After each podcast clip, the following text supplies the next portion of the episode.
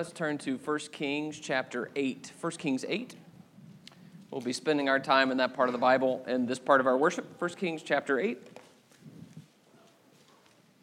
I'm going to start just a little bit before that at the end of chapter 7.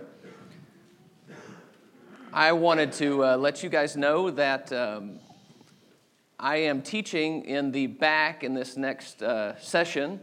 And uh, since uh, we had some some shifts and some changes. I didn't know what I was going to be teaching until, oh, I don't know, Wednesday, Thursday, something like that. And uh, so I just wanted to let you know so that I can take as many sheep from Don Chrysler as possible since Don is teaching in here. Um, but uh, we're going to be studying, uh, I'm calling it a theology of money, and we're going to talk about money for the entire quarter. And uh, so we're going to start that this morning and go on Sunday mornings in the back uh, studying about money. So we'll just see who you love more me or Brother Don, based on where you come in here or in there. No, I'm just teasing. But I wanted to let you know about that. So that's what we'll be doing after, uh, after this session back there. Um, so 1 Kings chapter 7 and verse 51, the end of chapter 7 uh, and the beginning of chapter 8. 1 Kings 7 and verse 51 says, Thus all the work that King Solomon did on the house of the Lord was finished. And Solomon brought in the things that David his father had dedicated the silver, the gold, and the vessels, and stored them in the treasuries of the house of the Lord. So, this is a remarkably important event in the history of Israel. The temple is finally prepared. Up to this point, all the special acts of corporate worship and formal worship that had happened in Israel had happened in the tabernacle, which was a tent.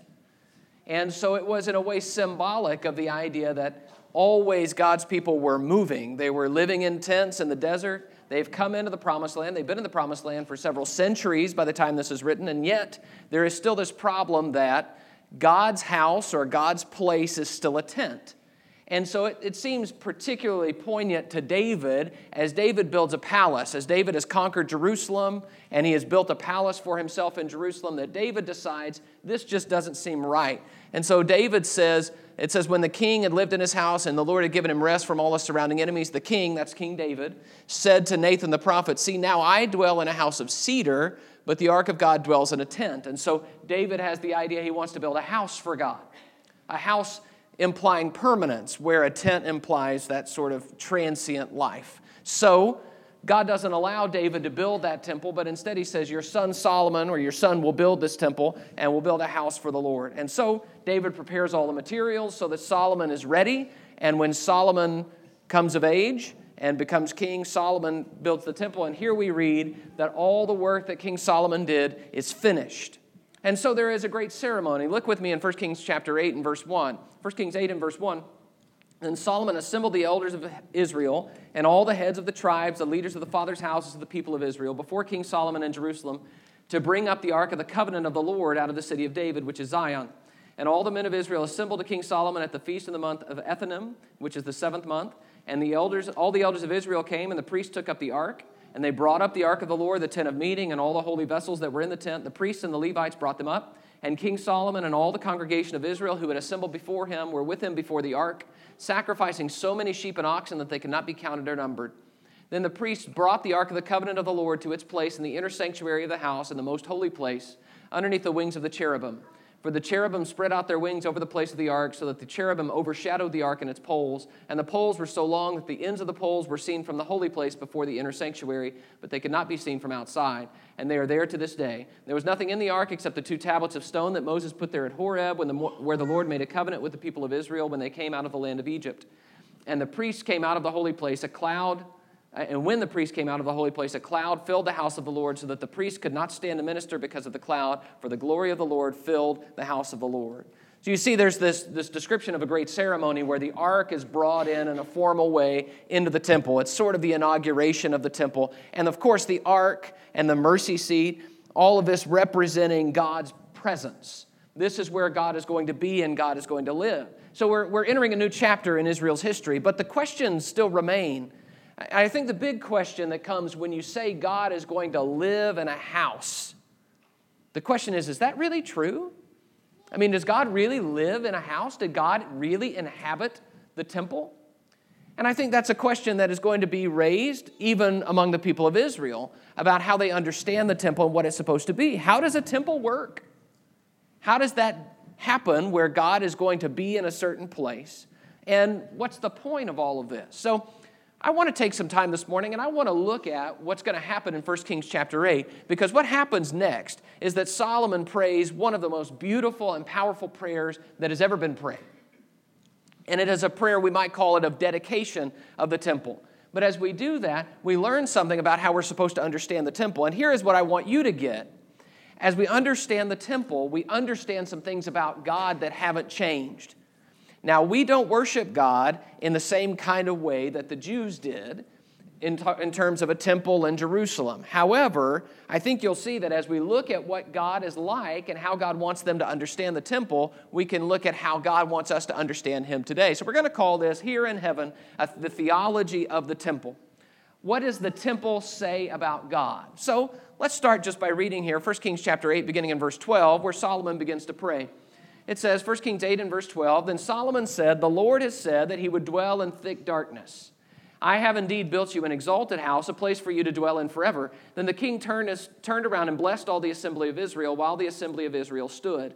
And he said, Blessed be the Lord, the God of Israel, who with his hand has fulfilled what he promised with his mouth to David my father, saying, Since the day that I brought out my people Israel out of Egypt, I chose no city out of all the tribes of Israel in which to build a house, that, that, that my name might be there, but I chose David to be over my people Israel. Now it was in the heart of David my father to build a house for the name of the Lord, the God of Israel. But the Lord said to David my father, Whereas it was in your heart to build a house for my name, you did well that it was in your heart. Nevertheless, you shall not build the house, but your son who shall be born to you shall build the house for my name. Now the Lord has fulfilled the promise that he made, for I have risen in the place of David my father and sit on the throne of Israel as the Lord promised, and I have built the house for the name of the Lord, the God of Israel, and there I have provided a place for the ark, in which is the covenant of the Lord that he made with our fathers when he brought them out of the land of Egypt. So the first thing that we need to see about the temple is this idea that Jehovah keeps his word. So you see that in what Solomon is saying. He is, he's going back to say, when you see the temple, what you see is a visual representation of God fulfilling promises. And he goes through some of these ideas. Now, he says, first of all, in verse 12, the Lord has said that he would dwell in thick darkness, which I think is a reference to the idea of God's presence and this cloud that we read about in verse 11 that has filled the temple, that God is going to have this certain kind of presence that the people have seen even when they were wandering in the desert. But there is also this sense that now that presence is here in the temple. So, Solomon begins to recount as he thinks about where God's going to dwell. He recounts what God has done. Verse 15 Blessed be the Lord, the God of Israel, with his hand has fulfilled what he promised with his mouth to my father David. So he said, I chose David to be over my people Israel. God promised that, but remember, it was a long time before that was fulfilled, wasn't it? There's a long time between the time Samuel anointed David as king and David actually got to be king. And yet God brought that to pass. David wanted to build God a house. God said, No, you won't, but your son will. Guess what's happened? Just what God promised has now come to pass. And then, verse 21, there is a covenant of the Lord, and there's an ark of the covenant that is full, full of the promises that God made, the covenant God made to our fathers when He brought them out of the land of Egypt. God said He was going to do it, and then God did it. God kept his word. Verse 22 now.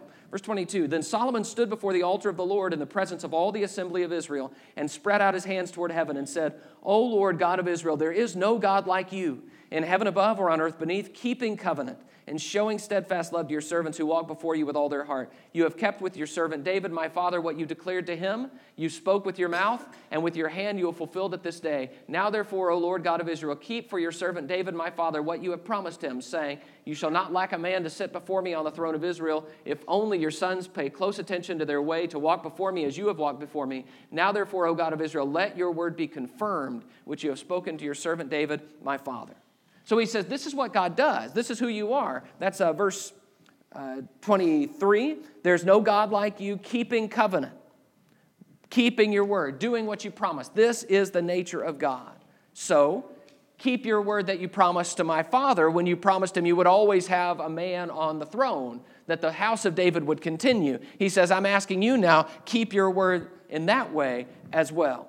So, what I want you to see here is that when they look at the temple, they are intended to see this is who God is and what God does. Particularly when God has settled down in a land, it is a fulfillment of the promise that God was going to give this land to Abraham and that God was going to give it to the descendants of Abraham as he has done. And now you know that that has come to pass because now God is living in the land. God has a house there.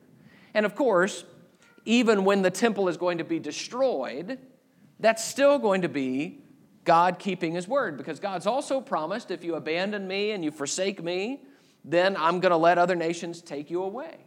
And so, in every instance, everything that has to do with the temple has to do with God's trustworthiness. So, let me just take a moment then and apply that in terms of New Testament Christianity, because the idea of God keeping His word is vital for you and me. For one, we need to understand that this is a fact about God. In the New Testament, these kinds of statements are made. This is Titus 1 and verse 2. In hope of eternal life, which God, who never lies, promised before the ages began. So notice how the promise of eternal life, which is what you and I are waiting for, is now tied to God's trustworthiness. Because God can never lie and He's promised something, then we need to remember that so that we can hold on to that promise now. Same kind of logic in Hebrews 6 and verse 17 and 18. I don't think this one has a pointer on it, does it? Huh? In the center? Oh, look at that. So, when God desired to show more convincingly to the heirs of the promise the unchangeable character of his purpose, he guaranteed it with an oath, so that by two unchangeable things in which it is impossible for God to lie, we who have fled for refuge might have strong encouragement to hold fast to the hope set before us. So, you have an idea that of a hope that's linked to God's trustworthiness. He has an oath and a promise, and so in these two unchangeable things, it's impossible for God to lie. God has sworn by himself, I'm, not, I'm going to keep my promise. And so we have strong consolation. But this is my favorite when you talk about God keeping his word. If we have died with him, we'll also live with him. If we endure with him, we'll also reign with him. If we deny him, he will also deny us. If we are faithless, it's the kind of thing that always set, sets me up for saying, if we're faithless, he'll be faithless. Well, that's not the way it works, is it? If we're faithless, he remains faithful. He cannot deny himself. I love that because you get into the rhythm of the text and you think, okay, well, God's doing everything we do. But when we're faithless, God doesn't do what we do. He remains faithful. He's always going to be true to his word. He cannot deny himself. So, Jehovah keeps his word, and it's essential that we know this about God. Please remember that when we say faith comes by hearing and hearing by the word of God, this is the kind of thing we're talking about. That we learn to trust God as we see the way he acts and the things he said. That's the way trust works, isn't it? we talk about trust in our relationships, we learn to trust one another because we see the way people act and we see that they keep their word. And the more we get to know them, the more we learn we can trust them. They're safe, they're trustworthy. And in the same way, the more we learn of God and how God has promised and fulfilled and promised and fulfilled, we learn that we have promises that we're waiting on from God that we are certain are going to come to pass because that's in the nature of God. So when you look at the temple, think about God keeping His word. Second thing I want us to see is that when we look at the temple, we see that Jehovah hears his people. This is really the emphasis of all that Solomon is going to pray here. Look in chapter 8 of 1 Kings and verse 27. 1 Kings 8 and verse 27. He says, But will God indeed dwell on the earth? Behold, heaven and the highest heaven cannot contain you. How much less this house that I have built? Yet have regard to the prayer of your servant and to his plea, O Lord my God, listening to the cry and to the prayer that your servant prays before you to this day, that your eyes may be open night and day toward this place, the place of which you have said, My name shall be there, that you may listen to the prayer that your servant offers toward this place, and listen to the plea of your servant and of your people Israel when they pray toward this place, and listen in heaven your dwelling place, and when you hear, forgive. So Solomon takes on, I, mentioned there are some questions that come with the temple, and Solomon takes one of those on in verse 27. He says, Is God really going to live on the earth? That's not really where God lives. So how can this be? He said, Heaven and the highest heaven can't contain you, much less this house that I've built. This is not big enough for God. It's not grand enough for God. This is not really God's dwelling place. But what he is doing then is saying, This is a place in which or toward which we can call on you and know that you hear. And so, the whole point of the temple, as Solomon is picturing it here, is to say, God, we need you to listen to us. And when we pray, hear in heaven. So, God's still in heaven, He's hearing in heaven. Okay? It's not as if God's location or dwelling place has somehow changed, but the idea is when we pray toward this place, you hear in heaven. And so, all of this, look, just look through it in verses 28 to 30 that we just read. How many times he says, hear or listen, listening to the cry of your people in verse 28. And in verse 29, listen to the prayer your servant offers. Verse 30, listen. And when you listen and when you hear, when you hear, over and over again, this is the focus. Jehovah, hear your people. The temple means God's listening. So, what Solomon does then is to keep going through different scenarios in which we need God to listen to us. Verse 31 now. Verse 31 If a man sins against his neighbor and is made to take an oath and comes and swears his oath before your altar in this house, then hear in heaven and act and judge your servants, condemning the guilty by bringing the, his conduct on his own head, and vindicating the righteous by rewarding him according to his righteousness. So, the, the scenario he's describing here is when uh, it's a specific situation spelled out in Exodus where somebody is accused of stealing something, and they have to come and swear an oath that says, I don't know anything about it. And so Solomon is saying, when they come to this place and swear an oath before you, hear in heaven, hear what they're doing, see, and then judge. If somebody is lying, let it be found out. Make sure that nobody's going to get away with anything before you.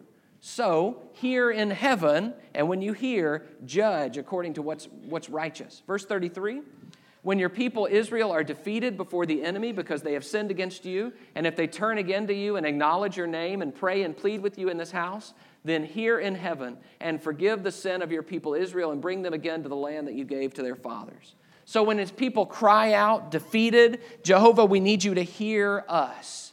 When we turn around and we realize that we are defeated because we've turned our backs on you, then hear in heaven and forgive us. Verse 35 when heaven is shut up because there is and there is no rain because they have sinned against you if they pray toward this place and acknowledge your name and turn from their sin when you afflict them then hear in heaven and forgive the sin of your servants your people israel when you teach them the good way in which they should walk and grant rain upon your land which you have given to your people as an inheritance. So when your people are hungry and the land is desolate and the reason is we've sinned against you. You know this happens in israel's history on more than one occasion where there is a famine and a drought because the people are wicked.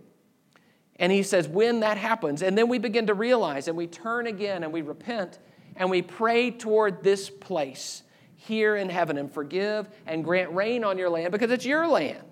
And you've given it to us as our inheritance when we talked about keeping your word. So, when we are in those desperate straits, hear us. Verse 37 If there is famine in the land, if there is pestilence or blight or mildew or locust or caterpillar, if their enemy besieges them in the land at their gates, whatever plague, whatever sickness there is, whatever prayer, whatever plea is made by any man or by all your people Israel, each knowing the affliction of his own heart and stretching out his hands toward this house, then hear in heaven your dwelling place, and forgive and act and render to each whose heart you know, according to all his ways. For you only, for you, you only know the hearts of all the children of mankind, that they may fear you all the days that they live in the land that you gave to our fathers. So this is a, a little bit broader, isn't it? He just says when, when pretty much anything happens. Okay, when there's a famine or a pestilence, or there's some, some locust, or there's a disease, or there's a plague, or there's an army that's coming, what, whatever it may be, when people are in trouble, whether that's all the people, do you notice he makes that distinction? Whether that's the whole nation or whether that's just each individual person who's crying out, hear in heaven and help them and act and, and forgive and give them according to what they deserve. Because you know their hearts, we'll talk about that more in a minute, and so that we can fear you all the days of our lives. So, over and over again, Jehovah, hear, hear, Verse 41, I want you to notice this. This is an interesting and important idea. Verse 41 Likewise, when a foreigner who is not of your people Israel comes from a far country for your name's sake, for they shall hear of your great name and your mighty hand and of your outstretched arm. When he comes and prays toward this house, hear in heaven in your dwelling place, and do according to all for which the foreigner calls to you, in order that all the peoples of the earth may know your name and fear you, and do your, as do your people Israel, and that they may know that this house that I have built is called by your name. So God hear the foreigner too. The foreigner who doesn't really have a right to the temple, who doesn't have a right to the land. Solomon foresees a day when they're going to hear about Jehovah God and want to come worship him. And he says, when he prays towards you, when he prays toward this temple, hear him too, because that's what the temple means. The temple means God hears, even this glimpse of something greater that God's going to involve the Gentiles in uh, that Solomon seems to have here. So, Jehovah hears his people. That's the great question we have. We, we offer a lot of words to God, say a lot of prayers. We think a lot about God. We, we try to study God's word. And the question is always does God hear? Is God listening? Is God paying attention? And the temple was a great visual symbol of the fact that God hears. That when they prayed toward this place, they were praying and talking directly to God. It's much like the practice that the ancients had of looking up when they pray. They pray toward heaven because that's where God is. So they're talking to God. And when you talk to somebody, you're going to face where they are, right? You want to look at them. And so they would pray up. Or in this case, they would pray toward the temple. This is where Jehovah is. And, and that visual symbol says, I have a place to which I'm looking. It is particularly powerful in Solomon's wording, where he goes through all these different scenarios where we might need to pray to God. And I think the point of all of these scenarios that Solomon is trying to say is that there is no situation so desperate that God won't hear us. He seems to be going to the extremes. When things are so bad that the armies are, are killing us, that the people are dying of starvation, that we have these pestilences and plagues, that we're all tormented each in our own heart with different needs that we have. There is no situation in which God says, Sorry, the temple is closed today. Instead, God is always willing to hear. So, we may not have a temple today, but we need to pray with that same confidence that God hears us, that the Jews would have had that they would have been certain. Of course, God hears us. This is God's temple. We don't have the temple, but we do have assurances from God that He hears. Jesus says, this is talking about Jesus' parable actually, in Luke 18 and verse 1, he told them a parable to the effect that they ought always to pray and not lose heart. That's the temptation for us, is that sometimes when we pray and we don't immediately see some action from God, that we begin to lose heart and stop praying. And so Jesus tells this parable about the woman who is trying, the widow who's trying to get justice from the judge. And the point of the parable, Luke says, is that we ought always to pray. We ought to keep coming back, trusting that God is hearing us and that He'll act in His time. Mark 11 and verse 23, Jesus says, Truly I say to you, whoever says to this mountain, Be taken up and thrown into the sea, and does not doubt in his heart, but believes that what he says will come to pass, it will be done for him. I underline the idea of not doubting in his heart because the focus there is that we need to believe that God hears us. We need to be certain that God is listening, and of course, that God's going to act because we have that relationship with Him. Now, it may be that we need to turn again, like the people here, and repent, change some things we've been doing, and approach God in a more humble way. That's certainly a part of what Solomon is praying. But at the end of the day, we can be certain that Jehovah hears his people. That's one of the facts about God. That's what the temple teaches us about God. The third thing I want us to see is that Jehovah knows our hearts. Look again at verse 37 with me. 1 Kings 8 and verse 37. If there is famine in the land, if there is pestilence or blight or mildew or locust or caterpillar, if their enemy besieges them in the land at their gates, whatever plague, whatever sickness there is, whatever prayer, whatever plea is made by any man or by all your people Israel, each knowing the affliction of his own heart and stretching out his hands toward this house, then hear in heaven your dwelling place, and forgive and act and render to each whose heart you know, according to all his ways. For you, you only, know the hearts of all the children of mankind. Render to each according to his heart, because you know his heart. And I love the fact that he says their prayers are going to spring out of their hearts in verse uh, 38 each knowing the affliction of his own heart. You know, we each have our own battles that are internal. And even in the era of the temple, there was the expectation that we're going to pour out our hearts to God. Think about the Psalms and how often David takes all his struggles, all the internal mess that's going on in him, and he just dumps it out to God. And he prays to God and asks for God's help. And in the same way, he is saying that's where our prayers originate, whether as a nation or as individuals, and that's what the temple is about, is about having a time and a place where our hearts can be poured out before God. But I want you to notice that he says God knows your hearts. God knows all of our hearts, and so he knows what is really going on when we pray. There is an implication here that there is more to prayer and more to approaching God than just outward formalities. It is not just about, I said the right words, now God has to act. And I want you to see this. How many of the times the things Solomon says are internal? Look in verse 47. In verse 47, he says, Yet if they turn their heart in the land to which they have been carried captive. In verse 48, if they repent with all their mind and with all their heart. You see, when God knows the heart, then he knows whether repentance is sincere. So repentance is not just, well, I guess I got to say these words now and God will make this all go away. There would be a real temptation to that when you're in a desperate situation.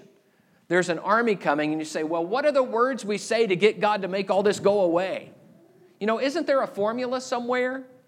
Don't, don't the priest, don't you guys say something or offer some sacrifice or something, and then God will be on our team again? And what the temple shows us, and what this fact about Jehovah shows us, is that there is no formula to God. God is not a prescription that you just do this and you take this and then everything works out. Relating to God is always going to be a heart matter because Jehovah knows our hearts. He is not a formula. And it appears to me that this was a, an especially common thought in the ancient world that people would think that Jehovah or any God was approached by a formula. You remember Jesus talking about vain repetitions that the pagans offer, where if you just say the words enough times, then God has to act, whatever God that might be that the pagans are talking about there.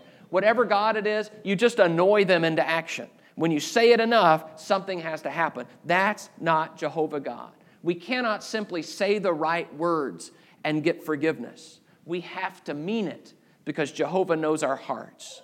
And so the temple shows us, surprisingly, that knowing God is not about knowing a formula, it's something that comes from within. And the last thing I want us to see is that Jehovah forgives. Look in uh, 1 Kings chapter 8 verse 46. Verse 46 it says, If they sin against you, for there is no one who does not sin, and you are angry with them and give them to an enemy so that they are carried away captive to the land of the enemy, far off or near.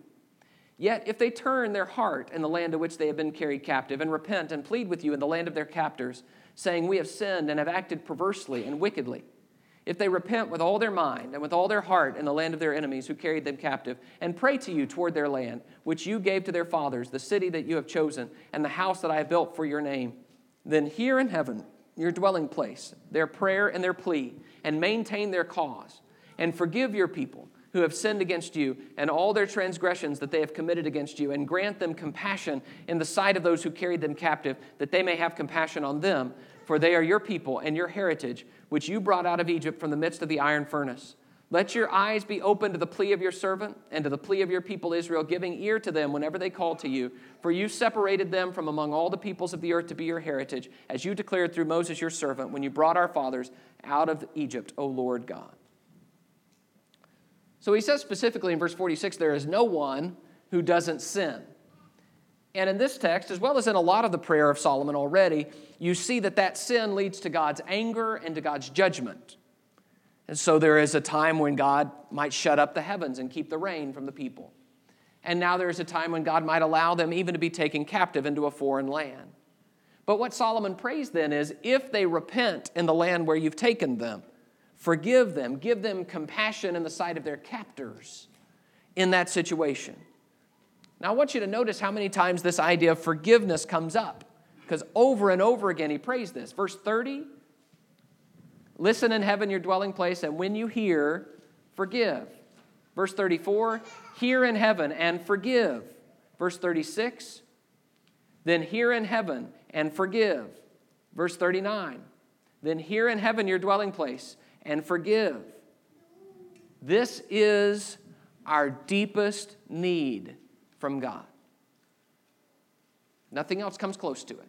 We need forgiveness. And the temple was a visual symbol of the forgiveness of God. I want you to understand what I mean by that. What I mean is, it is a symbol that God is willing to dwell in the midst of a sinful people. How is that possible? How can God live in a temple situated in the middle of Israel? Who are a wicked people. The only way that's possible is if God is willing to forgive. This is God's house. And yet the people do not pollute it because God is willing to forgive them. And much of the law is about that idea. The law of Moses is about how can God live among the people and how can the people live among God? Because there has to be a purification of the people. There has to be a forgiveness of sin in order for that to happen. But God is still there, and the temple says God is still there because God forgives. I said a moment ago, this is our deepest need from God.